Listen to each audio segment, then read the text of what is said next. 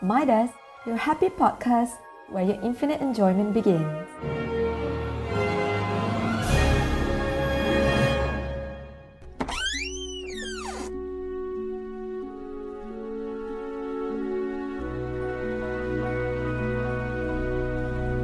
Nostalgia sensasi bersama kami Reminiscensi.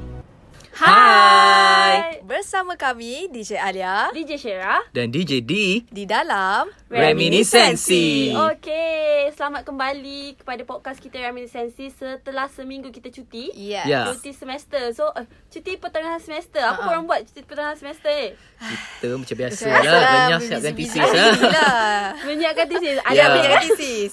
Begitulah. Okay so uh, Sebelum kita Cuti lah Kita dah borak satu topik. Apa topik kita tu Topik kita Kalau uh, pada episod sebelum ni adalah Kartun dulu-dulu kartun lah dulu-dulu. uh, Di mana kita bincangkan tentang Kartun yang lepas-lepas And then kita ada juga bincang tentang uh, Media sosial dulu-dulu kan Media uh, sosial, Media sosial ya. dulu-dulu Dan kalau untuk episod kali ni pula Korang rasa apa kita nak persembahkan kepada pendengar kita? So selalu kalau kita dulu-dulu eh Waktu kecil mesti ada satu mainan yang mengambil memori eh. Betul Ya, Korang- permainan. So permainan Sebab waktu kecil kita memang tak lari daripada permainan kan Betul, betul, So betul. Sebelum zaman digital punya yes, mainan Yes Sebab so, kita pun tak nak terle- terdedah dengan dunia-dunia Hmm. digital yeah. sebab parents memang takkan bagi untuk Hmm. kita bagi uh, explore dunia luar. That's why kita ada permainan-permainan yang kita rasa boleh kita throwback dulu apa yang permainan kita selalu main waktu kita kecil-kecil dulu. Yes. So maybe bagi Daniel what's permainan yang Daniel main dulu-dulu? Kalau macam dulu Saya perasakan permainan dulu-dulu ni Dia lebih uh, Lebih efektif dalam bonding tau Kalau hmm. macam sekarang Permainan macam Game dekat Facebook Ataupun uh, PS5 Apa semua Yes Dia seronok Tapi Daripada segi bonding tu Kurang Faham. Kalau permainan dulu-dulu Ada satu permainan ni Kita Panggil permainan tu Slipper tiga oh, Slipper tiga Ya yeah. Kita akan uh, Semua akan cabut Slipper masing-masing Aha. And then akan susun jadi bentuk tiga segi. And then setiap orang akan ada satu slipper untuk dia campak untuk runtuhkan Oh, tiga slipper Macam balance tu. slipper lah. Yes, Susun. balance slipper. Uh, yes, yes. Dan daripada situ secara tak langsung uh, bonding tu makin kuat lah. Sebab kita sama-sama macam Okay kau kau kena campak daripada Macam ni kan Kau kena target macam ni Macam ni macam So kalau ni dia dapat jatuhkan dia dapat point ke apa? Oh. uh, Kalau dia dapat uh, Kalau dia dapat jatuhkan Dia dapat point Yes Oh. Tapi kalau dia tak dapat jatuhkan Dia kena Korbankan slipper yang dia baling tu And then dia kena susun semula Jadilah kalau sebelum ni slipper tiga Dia kena susun bentuk lain pula Slipper yang, empat. Ah, slipper empat Tapi yang penting kena Semua tu kena berdiri lah Oh. Ah, dia, yes. Dia main ikut tim wakil tim ke atau macam seorang-seorang? Dia fleksibel Dia boleh Ah. seorang-seorang pun boleh Dia team pun boleh Biasalah sebab dulu-dulu ni kan kita tak adalah Yes. yes. sangat Ah. macam We tak get creative cukup. lah Dalam mainan macam Cukup ni orang main seorang. Banyak Yeah. orang Main seorang sekiranya Macam baby Alia. Kalau Alia pula dulu selalu main uh, benda ni time dulu lah. Habis sekolah kan tengah tunggu macam van dia ayah nak datang kita selalu main panggil tiang empat. Tahu tak? Ataupun kita panggil tiang-tiang. Ma- Macam Tahu. lari-lari kejar-kejar Macam okay kalau kita pergi uh, kat luar sekolah kan selalu ada tempat berjalan kaki ada tiang kan. Oh. Ah. tak pun ataupun kat kantin ke ada tiang kan. Aha. Selalu kita Betul, akan betul. ah and then kita main diri lah kat setiap tiang tu lepas selalunya main lima orang lah. Selalu ada empat tiang kan. Mhm. Kalau ada enam orang mainlah tujuh. Kalau ada enam tiang mainlah tujuh orang. So setiap orang kena berdiri kat tiang tu and then dia orang kena switch daripada tiang A ke tiang B tu tapi without uh, the main lagi seorang tu Dapat tiang dapat lah. tiang tu lah. Ah. Ah, so macam betul lah permainan tu dia actually macam nerve wracking juga lah. So ada macam eh, siapa dapat siapa dapat Menguji kan. kecekapan Ah, tu lah Uji kecekapan lah. So in terms of like nak apa peralatan ke apa dia memang just basic je memang tiang dan perlukan pemain. Itu sajalah. So, so macam kita pun tak adalah nak makan sangat. Ah. Budak-budak pergi Ya, sekolah betul. bukanlah nak Ah. makan sangat. Kita nak, Nak main main tiang, je. nak main tiang. nak main tiang. Nak. nak jumpa kawan. Uh, kalau Syara pula, dulu Syara ada satu mainan nama dia lompat tikus. Oh, Wah, lompat tikus. Yes. Dia macam ada dua orang.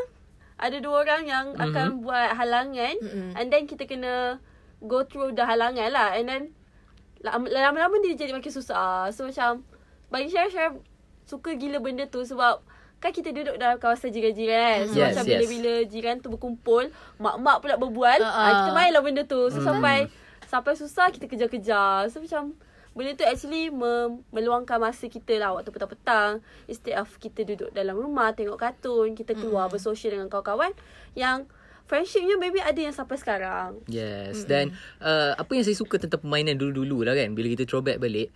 Jauh beza dengan permainan sekarang. Permainan dulu dia actually menyehatkan kita tau. Ya, Sebab betul. kita banyak berlari. Berlari and macam macam main uh, tiang tadi Ah, pun dia menguji kita punya reaction time. Dia menguji kita punya kecakapan tu kan.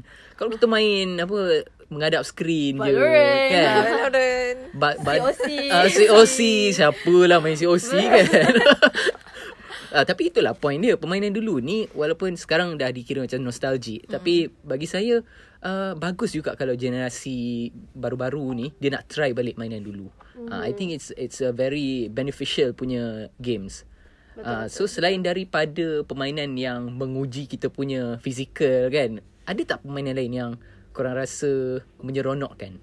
Hmm, ada rasa yang ni yang ni mesti orang semua orang pernah main kot. Main batu seremban lah. Oh. Oh, batu seremban. Yes, dia Batu- tak adalah menguji fizikal. Tapi dia menguji kita punya I think synchronization antara mata coordination Ah, badan tu. coordination. Coordination badan tu.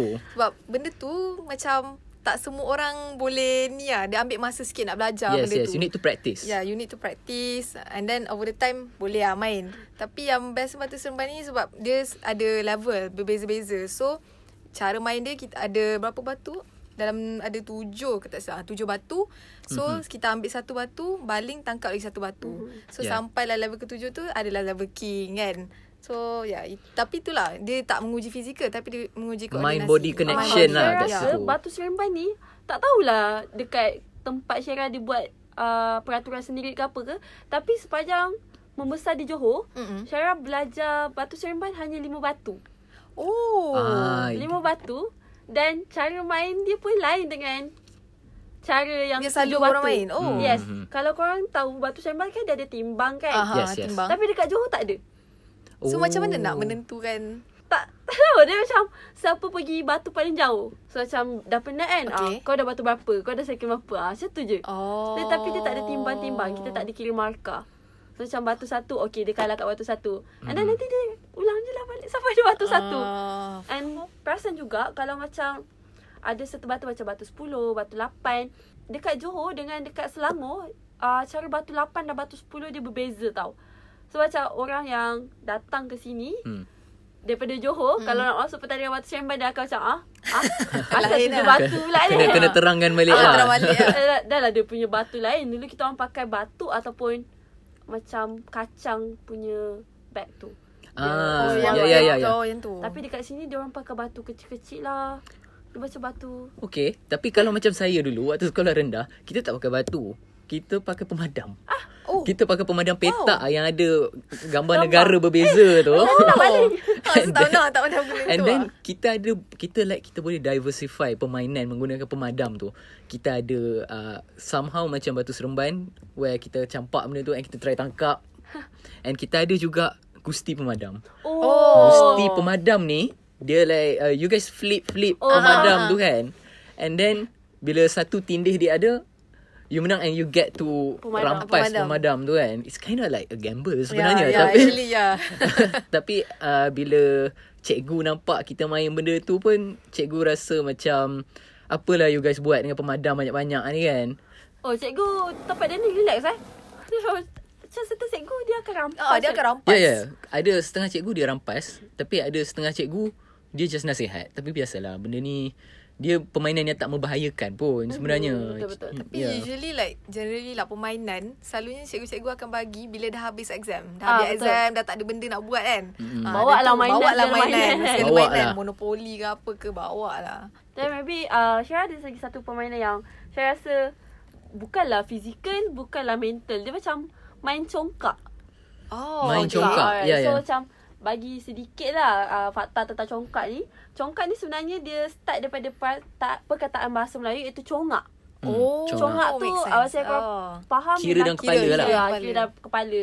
So macam dia start mainan congkak ni uh, dekat Melaka. So Hmm. permainan congkak ni dah jadi satu permainan tradisional lah. Dah dah ramai uh, orang main permainan congkak ni dan bukan saja dekat dekat Malaysia tapi ada dekat Indonesia, ada dekat uh, Filipina. Lepas tu uh, macam mana dia nak main congkak ni ialah ada satu papan yang dipanggil mm-hmm. sebagai papan congkak and then kita ada buah congkak. And usually buah congkak tu guli lah. Guli. So Guli, dia ya. orang akan macam gerakkan buah congkak tu ke rumah api masing-masing. So siapa yang paling banyak dekat rumah api tu dah dia lah yang menang. So macam dia Tapi, nak kata ah, menguji mental boleh dia, lah dia, tapi dia, dia dia- somehow like dia boleh improve korang punya Ya. mental arithmetic Ah. tau. Macam korang boleh congak-congak Ah, agak kira benda ni tu kan. ni nak sampai mana ma- mati kat mana. Ah, Ya, ya. Betul betul. Masyarakat Melayu menggunakan intelek dalam permainannya. ha Gitu. So sampai sini kalau ambil sini sampai mana? ah sampai Ah. mana? Faham. Bijak bijak. Saya tak pernah terfikir benda tu tapi alhamdulillah saya boleh berfikir sekarang. Yalah benda nostalgic kan Waktu kita main dulu Kita just main Just to be in the moment kan Ya. Kita tak ada fikir Oh kita kena main congkak Untuk improve kita punya uh, pun. Congak kan Tak ada But now looking back At benda tu Yeah it, it does Have some benefits to it Mhm, So betul. Yeah Sangat menarik Tapi uh, main uh, apa tu? About main congkak kan. Kan Ya. Syira cakap ada main kat apa Filipin and Indonesia dengan kat Ah. Malaysia kan. Ya. Adakah cara orang main tu berbeza daripada main kat Malaysia? Okay, uh, congkak ni dia bukan daripada uh, nak kata daripada Malaysia pun tak juga sebab disebabkan negara uh, Melaka Aha. merupakan satu-satunya negeri yang paling awal dapat perkembangan. So that's why lah dia dapat um, tahu pasal congkak ni. And Ya, ya, ya. nak kata dekat setiap negara berbeza, setakat ni setiap negara pun uh, main benda yang sama. Oh, Atau sama lah. Cara Ya. permainan dia sama. Oh. Dia ada rumah api, dia ada buah congkak and then kenalah main Oh. sampailah salah seorang berhenti. Ya, lagipun uh, permainan congkak ni sebenarnya dah lama and kita Hmm, betul. bila sebut Melaka, Melaka bukan yang Melaka kecil yang kita tengok sekarang. Dulu dia sampai ke Sumatera. Betul, Ya, betul. Ah, jadi biasalah kita waktu tu satu masyarakat kita banyak berkongsi budaya kan. Betul. That's why dekat Indonesia pun ada, dekat Philippines pun ada dan kita pun ada uh, kita So punya macam version. tak terkejut pun kalau mainan-mainan tradisional kita sebenarnya sampai ke negara-negara lain. Yes. Uh, dan selain daripada uh, permainan-permainan macam ni lah kan. Uh, korang ada tak permainan yang macam banyak menggunakan uh, gestures tangan? Macam Macam tu. lompat tikus tu kot. Ah, macam lompat ah, lompat Biasa, biasa. tikus. Macam apa? Ada satu permainan ni dia macam permainan askar tau. Kita panggil permainan askar. And ada orang cakap permainan tu macam permainan macam nak mengganti main perang lah. Aha, so you you have these gestures untuk uh, reload. And then you have these gestures untuk tembak orang tu. And then you have these gestures untuk shield benda tu. And Korang tak pernah main kan benda tu? Mungkin Mungkin ada tapi tak ingat tapi macam ah Tapi macam tak pernah dengar sangat. Ah, tak pernah dengar sangat. Mungkin mungkin dia belum menyeluruh lah waktu tu. Tapi uh, in my place dekat Kuantan benda tu memang orang kata popular jugalah. Hmm. Popular waktu rehat kan sebelum nak tunggu masuk kelas tu itu apa yang kita selalu buat. faham. Macam Alia pula, uh, kalau maybe in terms of apa ni koordinasi koordinasi tangan kan main ni yang non stick tu tahu tak Oh. yang batang Ya, ya, ya. banyak-banyak tu kan Hmm. lidi tu lepas tu kita letak and then kita kena Lepas pick kena up tarik ah sam- Ah, Benda Kena- tu menguji jugalah kita punya fizikal sebab kita tak nak bergerak kan. Kalau tergerak sikit kira, kira kalah kan. Ah, So Hmm. benda tu dia taklah orang kata tradisional tapi benda tu kita main time sekolah Yes, waktu nostalgic kita- lah, nostalgic nostalgic. lah benda tu. Dia macam kalau tergerak sikit orang pun waktu kita ambil tu semua orang macam gerak Semua tak gerak. tengok je kan. Macam rasa macam Teliti diberi perhatian lah. And setiap lidi tu dia ada markah. So uh, sikit fakta lah. So kalau uh, lidi tu ada lima warna. Warna kuning, warna hijau, warna biru, warna merah dengan warna hitam. So Ya. warna hitam adalah paling tinggi which is Oh. 25 point. 25? Ah 25. 25. So Okay. siapa dapat warna hitam tu dia macam Amin. Memang hebat ah. Memang level-level atas punya. Warna merah warna, uh, 10 point, warna biru 5 point, warna hijau 2, warna kuning 1. So kuning paling rendah lah. Hmm. So tu lah sedikit fakta mengenai permainan tu. Okay lah, tadi kita dah cakap pasal permainan-permainan yang nostalgic dulu-dulu. Apa kata kita berehat sebentar Ya. dan memandangkan sekarang ialah musim Musim World Cup, Cup. So, kita nak dengar lagu apa dia? Nak deng- nak tahu kita dengar lagu apa kena dengar lah lepas ni. Ha, tak nak beritahu. Lagu Eh, World Cup lah, Eh, kan? ah, lagu melibatkan World Cup lah. Jadi stay tune. Bye. Bye.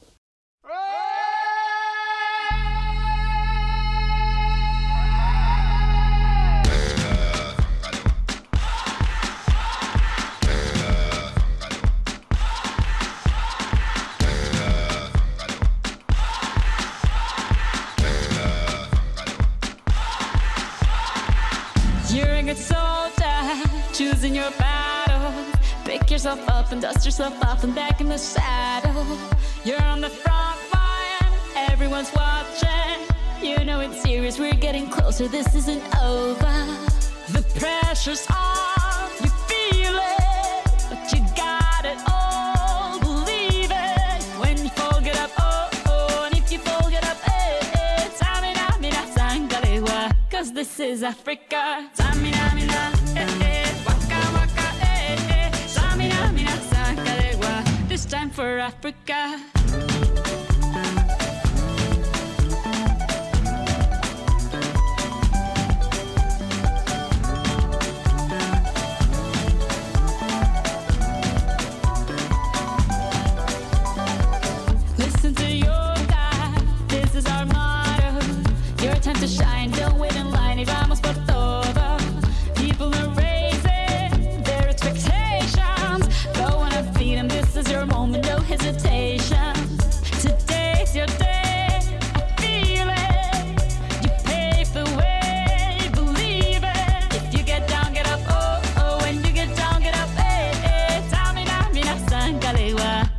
For Africa.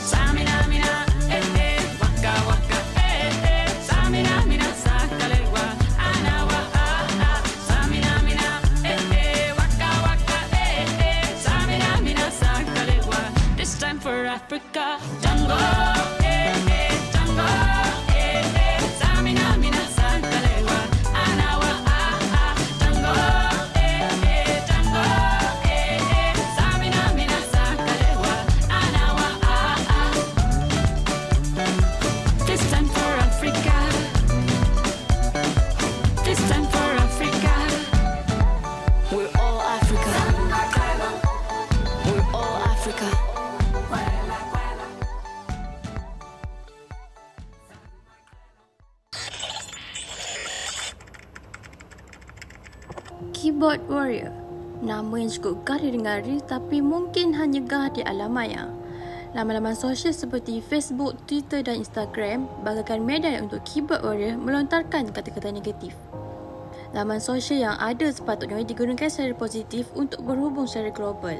Memang benar kita mempunyai hak untuk bersuara tapi berpada-padalah. Pesanan hikmat masyarakat ini daripada saya Zati Rosli hanya di Radio Maidas. Alright, kembali dengan kami. Reminiscensi. Okay. sama-sama. Jangan gelak-gelak. Kita tahu sebab kita dah lama cuti semester. Cuti pertengahan semester. Lagi pun seronok lah. Cakap tentang permainan tradisional ni kan. Memang rasa geli hati. Rasa Ah, gila hati rasa macam geli mana hati, tu? ya. Ya, Tadi ya. ingat ke perkara-perkara yang Yalah memalukan? sebab actually benda benda macam ni kita dah tak jumpa dah zaman Betul, sekarang betul. kan. Ah so like kalau Dah lah. Kita fokus, Ah, fokus. okay. Uh, mungkin uh, kita boleh ceritakan kepada pendengar kita apa sebenarnya benefits permainan-permainan tradisional yang kita selalu main dulu-dulu ni. Ah uh, ya, yeah. so macam saya uh, macam saya dah saya dah cakap tadi kan. One of the things yang uh, permainan sekarang tak ada, yang zaman dulu ada is zaman dulu dia actually bagi kita kecergasan fizikal tu tau. Mm-hmm. Dia macam because like main tiang-tiang tu mm-hmm. like korang kena kena lari cepat, korang kena cekak kan. Peluh-peluh kan. Ya. Sementara tunggu mak ayah tu masuk kereta dah berpeluh dah.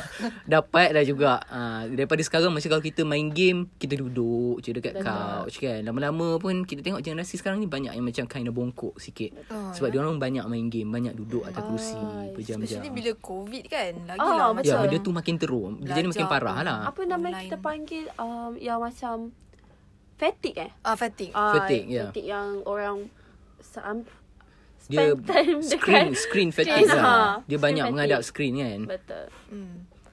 So kalau macam Alia pula Alia rasa macam sama lah Apa yang Dana cakap Which is Bond Sebab memang kita tengok Ya. Permainan dulu-dulu Kalau pemain dia tak pernah seorang ah. Mhm. Macam ada Tapi mostly semua memerlukan Pemain yang Circle, ramai ah, okay. So dekat situ In a way kita Walaupun kita main kan Kita dapat Buat kawan baru Create more Like stronger bond Walaupun kita tengok macam These days ada je Permainan yang kita main digital Boleh main ramai-ramai Tapi dia tak sama Macam mana kalau kita main Secara Ya. depan-depan Dia Betul, punya betul. bond tu berbeza So macam Syara pula Syara rasa macam uh, pentingnya permainan-permainan tradisional atau permainan dulu-dulu ni Hmm. mm. ialah kalau kita kekalkan sampai sekarang macam kita tahu Malaysia ni dah makin maju ramai orang luar datang ramai pelancong luar datang nak belajar culture pasal Malaysia Hmm. mm. and then bila kita still main permainan-permainan tradisional orang luar ataupun orang yang datang ke dalam Malaysia ni orang tahu oh This is what Malaysian main waktu diorang kecil. Yes, This yes. is apa kanak-kanak kat Malaysia main. Macam congkak. So, in a way, diorang akan belajar pasal games Budaya tu and kita. bawa ke negara luar. Ya, so, betul. actually,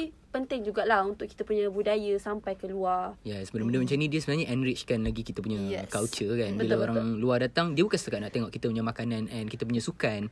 Dia nak tengok kita punya gaya hidup. Betul. Ya. So Sebab- permainan-permainan ni termasuk dalam gaya hidup lah kan. Betul. Sebab kita kalau macam pergi luar pun, kita tengok tahu orang luar ni main apa. Yes. Macam kalau Indians kan kalau sebab kita satu negara yang multicultural. Yes. So kalau dulu kita panggil kabadi. Oh, Kabadi. kabadi. Yeah. Yes, ah kabadi. Mm-mm. So macam bila orang luar datang Malaysia, dia orang macam oh, Indian part dalam Malaysia ni main macam ni, Chinese part main macam ni. Hmm. Ah. Sebab macam kat negara orang, orang ada satu saja bangsa. Yes. So, Yes. permainan tu dia tak variety lah. Aha, so Mm-mm. bila dia dah datang Malaysia, dia tengok macam uh, exposure pasal permainan tradisional dekat Malaysia, permainan dulu-dulu and dia orang bawa keluar. Maybe kita boleh jadikan satu uh, ilmu baru pada orang-orang luar. Yes, dan kalau kita tengok zaman sekarang ni uh, tak dinafikan lah. Memang pen, uh, budaya main permainan macam ni dah decline sangat-sangat.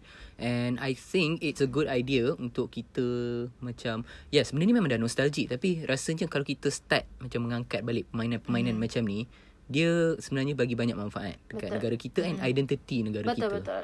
So macam kat kita pun ada macam satu exco kebudayaan ataupun betul. uh, Yes. orang yang bertanggungjawab tentang Mm-mm. kebudayaan Malaysia. Mm. So instead of uh, fokus kepada uh, traditional maybe daripada segi bangunan, Mm. budaya atau culture macam adat turun-temurun, Mm-mm. maybe boleh kita fokuskan juga pada permainan-permainan macam ni supaya dia tak ter, tak lapuk. Yes. So macam main congkak, main batu seremban tu. Dia timeless. Ah, yes. Zaman sekarang pun orang main So kan. macam kena letak lah Maybe buat satu sudut So that people boleh teruskan main Permainan-permainan macam ni Ataupun buat pertandingan tau. So, Yes. dengan buat pertandingan tu rasa lagi... Sebab generasi-generasi sekarang ni, orang tak... Dia macam berbeza sikit dengan time kita kan. So, orang macam tak aware. Sebab sekarang dah maju. Sekarang, dia membangun dengan keadaan sekeliling dah maju. Dah tak ada sangat permainan tu. So, kalau buat pertandingan tu, in a way, orang belajar. Oh, ada mainan macam ni. Ada congkak, ada batu seremban. So, in a way, kita punya tradisi tu dapat dikekalkan lah. Betul betul permainan. Instead of uh, Macam kanak-kanak sekarang Kita dedahkan kepada Gadget. Gadget, Yes. So macam Kita kena Bawa balik orang ke zaman-zaman kita Untuk orang rasa juga Macam mana tradisi Melayu Mm-mm. Macam mana tradisi Malaysia Tradisi-tradisi orang-orang dulu Tradisi Cina Mm-mm. Macam mana orang-orang Cina dulu Waktu tak ada gadget ah, Diorang main Apa- apa, ah, Apa dia buat hiburan apa, je buat kan. Yes. So instead of focus on gadget yang mana affect their health, affect their uh, pembelajaran, otak dan sebagainya, mm-hmm. orang kena dieksposkan kepada dunia luar dan juga permainan-permainan tradisional macam ni. Yes, and in a way kita tak boleh nak salahkan uh, generasi yang baru ni. Betul. Sebab dia orang tak kenal permainan ni pun Mm. uh, sebab generasi kita dah stop main benda Yes, tu. betul. Uh, in fact sekarang pun kita cakap benda tu as something yang nostalgic. Mm. It's not something that we do anymore. Betul. Kalau kita masih kekalkan benda tu, uh, saya yakin uh, generasi baru ni dia sebenarnya akan enjoy juga benda tu because Betul. sometimes kita kita akan rasa fatigue juga bila menghadap game lama-lama kan. And benda-benda macam ni patut dikekalkan lah for me. Macam instead of kita duduk tengok benda Tengok screen kan, kita keluar lah, keluar ya. main lari-lari, ajak Yes. anak main lari-lari. Mm-mm. Main Bawa pergi polis one tu taman. jaga.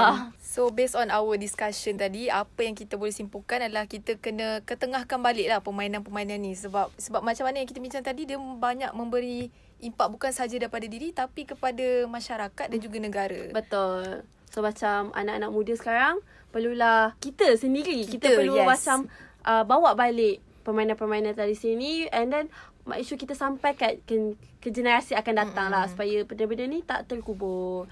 So maybe itu sahaja daripada kami Yes. untuk Yes. minggu ini iaitu permainan dulu-dulu. Ah. Jadi so, sebelum kita akhiri episod kita pada yeah. kali ini, kita akan mainkan satu lagu kepada pendengar kita dan uh, ya kita jumpa pada minggu hadapan, Hadapan. bersama kami pada hari yang sama, sama, DJ yang sama, sama. di. Reminiscensi. Okay, bye. Bye.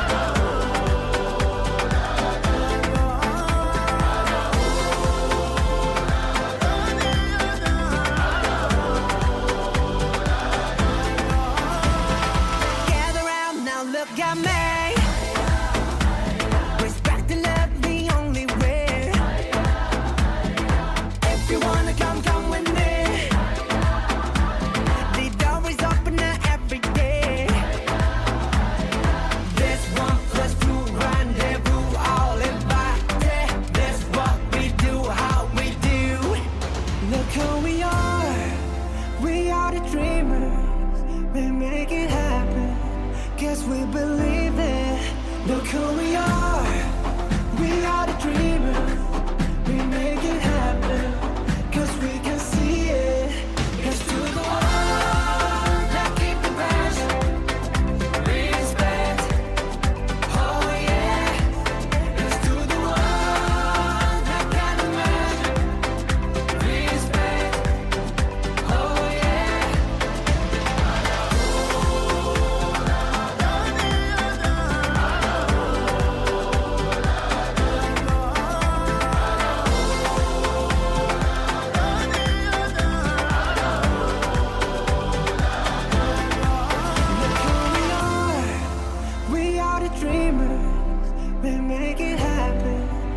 we believe it. Look who we are.